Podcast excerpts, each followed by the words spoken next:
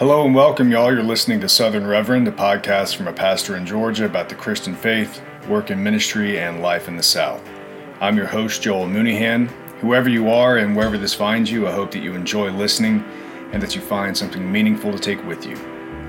We are in the sixth week of the Eastertide season, and this week we're going to take a look at what Jesus taught us about our enemies and how his life, death, and resurrection bear witness to what he taught.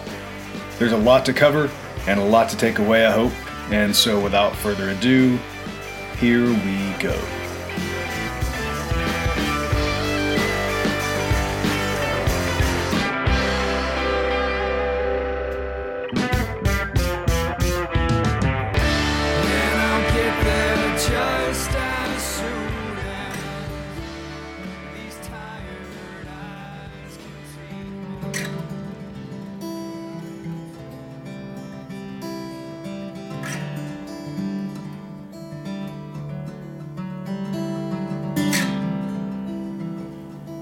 The heart of the Christian story is a man who, at every conceivable turn, acted and spoke and taught in ways that no one had before and none have since without quoting him directly or at least referencing his name. The Jesus of Scripture is an enigma.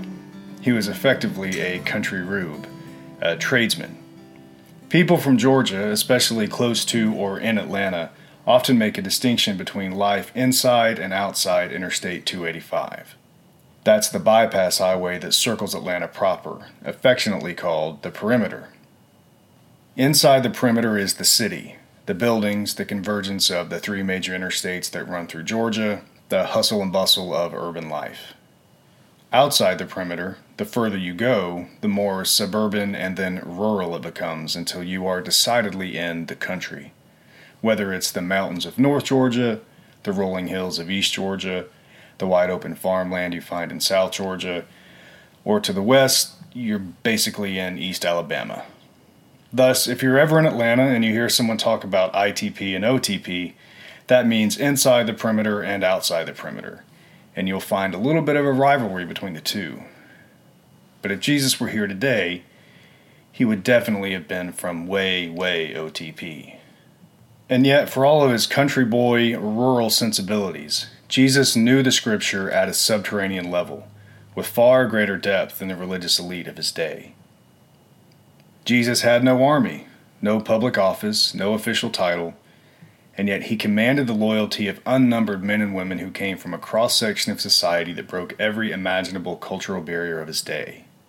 Fishermen mixed with religious council leaders, tax collectors mixed with wage earners, Jewish zealots mixed with Roman soldiers, prostitutes, widows, the diseased and the afflicted, the marginalized and the abused, mixed with the well to do, the wealthy, the powerful, and the elite.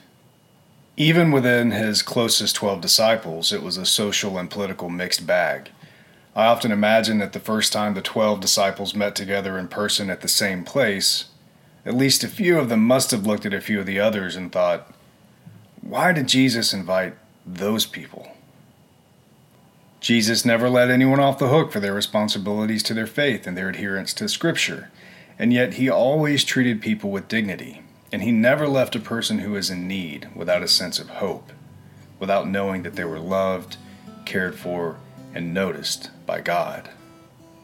And underneath all of it, he taught a way of forbearance with others that, even now, leaves people stunned and frustrated and amazed. And that, today, is the burden of my song.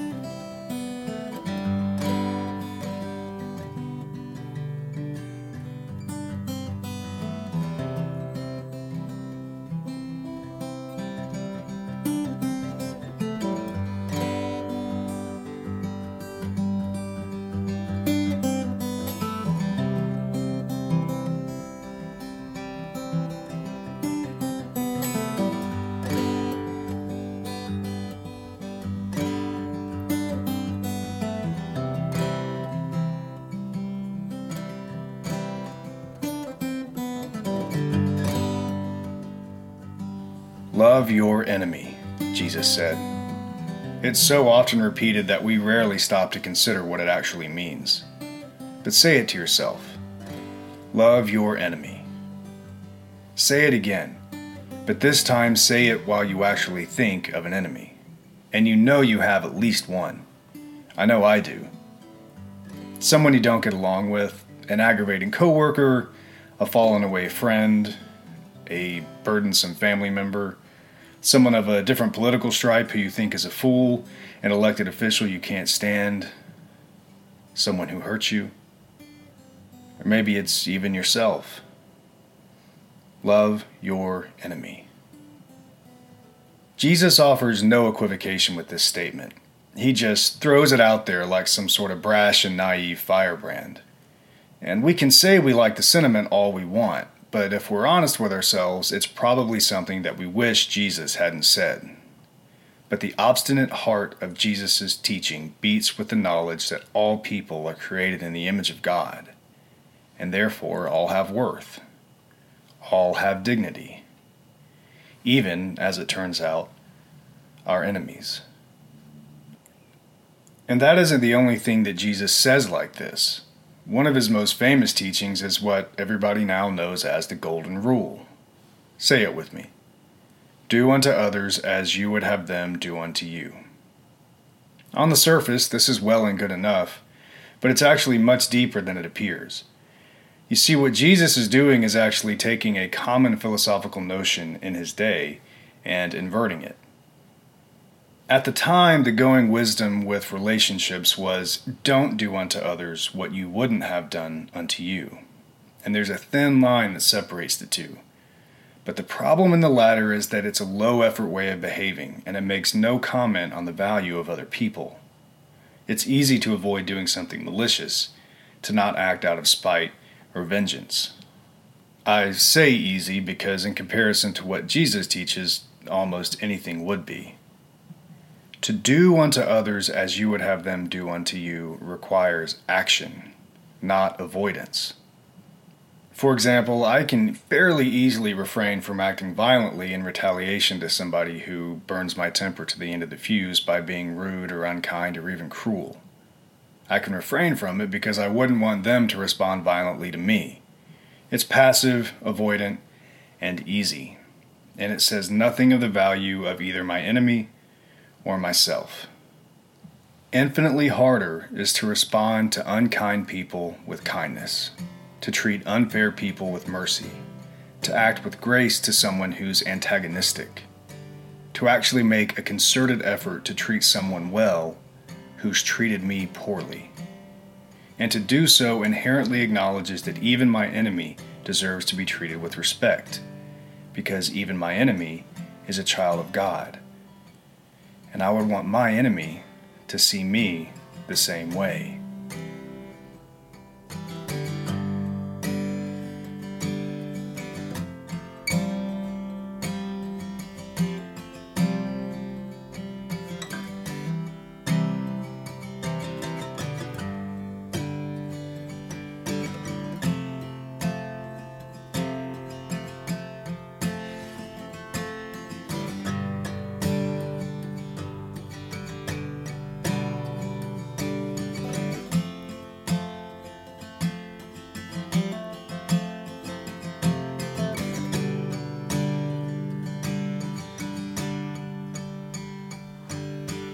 Jesus would later take another common fact of life and likewise subvert it.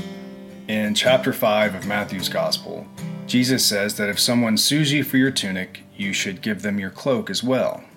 If someone forces you to go one mile, go with them two. Let's zoom in on that last part.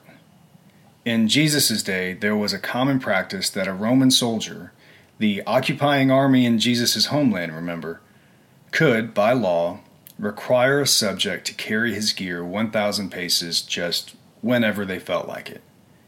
It was a law. It had to be obeyed, lest the person who disobeyed it suffer very serious consequences. So, what Jesus does with this is quite groundbreaking, and his audience would likely have scoffed in disbelief. Instead of going 1,000 paces, Jesus says, go 2,000 paces. But why? Well, because when you go 1,000 paces, you're doing so because the law requires you to. But when you take the very next step, you're acting of your own volition. To choose to go even one step further robs the required act of its original power to abuse, and it does so retroactively, because it makes the entire thing your own choice rather than somebody else's requirement. To look at a person who's forcing you to carry a burden and then go further than is required is not an act of obedience. It is an act of service. It is an act of sacrifice. It says to the person, I refuse to be your enemy.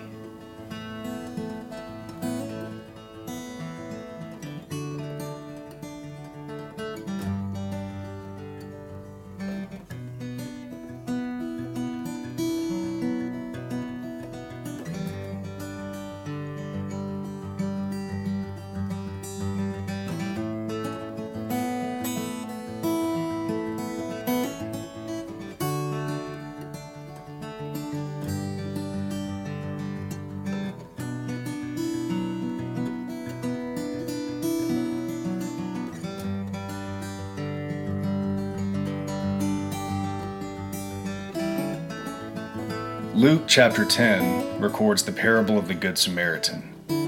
Likely you all know it or have at least heard the phrase, but a quick recap. In this parable, a man is walking to Jerusalem and he's set upon by robbers who beat him, strip him of his clothing and belongings, and then leave him for dead. And while he's lying there helpless, both a priest, a holy man of Israel, and a Levite, a member of the tribe of Levi who traditionally assisted priests in worship, pass him by, even going so far as to walk on the other side of the road to avoid him. A Samaritan walks by and takes compassion on the man, tending to his wounds and bringing him to an inn where he leaves him in the care of the innkeeper. And before he leaves, he tells the innkeeper that if any further expenses are added, he will pay them on his way back through town. Let's stop here for just a second. There is a whole textbook worth of historical and cultural background on the relationship between Jews and Samaritans. Far too much to get into right now. But suffice it to say, they hated each other. Jews did not look favorably on Samaritans and condescended to them in matters of culture and especially expressions of their common faith heritage. The detail of their hatred for each other is important. If you're of a particularly liberal bent, this would be like Jesus saying the Samaritan wore a certain type of red hat. If you're particularly conservative, Jesus might have said the Samaritan drove up in a car with a rainbow sticker on it. Jesus intentionally paints a picture of a man who is a stand in for the audience, who's beaten, robbed, and left for dead, and then avoided by the very people one would expect would be helpful. And then comes the Samaritan, a stand in for the audience's prejudices, a person who would immediately be identified as someone to hate. And it is this person who comes to the rescue, who risks his life, his safety, who puts his plans on hold, goes out of his way, and even incurs a debt to help a person in need. The hero of the story is the enemy.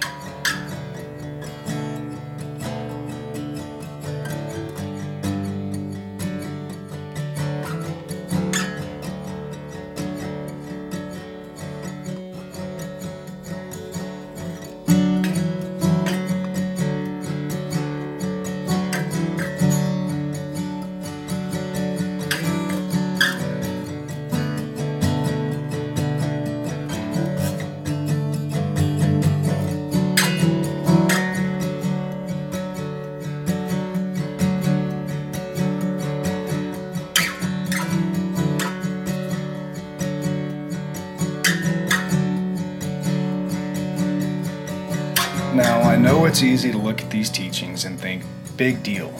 This is just some abstract philosophizing of an itinerant Jewish carpenter some 2,000 years ago. What does he know about injustice today? What does he know about what I have endured? And if I may, I'd like to speak to that. Because Jesus does know a thing or two about injustice from his own personal experience. Jesus was set up by a group of men who felt threatened by the influence of his teaching. He was arrested on trumped up charges.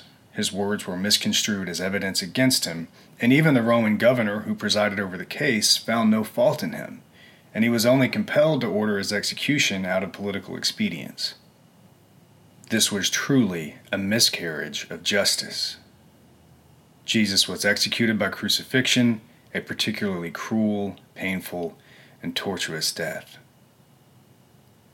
And on his cross, hanging by the bones of his wrists and ankles, struggling to breathe, he prays, Father, forgive them. They know not what they do.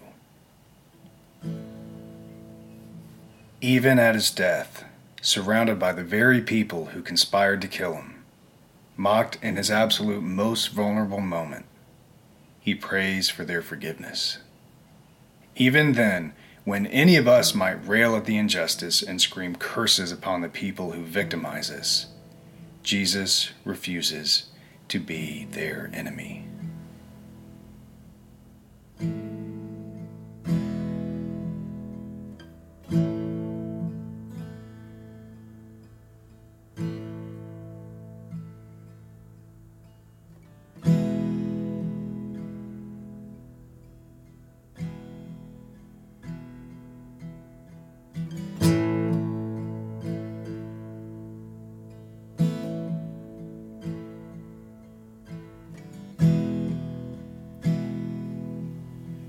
During Easter, we reflect on Jesus' resurrection, his defeat of death, and the restoration that that brings to us. But we must also remember that if we are to honor a risen Savior, we must also honor what he taught and how he lived. Jesus' life bears witness to the dignity in each of us and invites us to see it in others, no matter who they are, no matter what we think of them, and no matter what they have done to us. Jesus' death bears witness to his willingness to forgive even those who sought to destroy him, and challenges us to do the same. And Jesus' resurrection bears witness to his power to restore the brokenness of a world divided on so many grounds, a world insistent on drawing lines in the sand and seeing everything as us versus them. It calls us to live in the light of a kingdom in which we are all citizens. And in a kingdom where we're all citizens, there can be no enemies.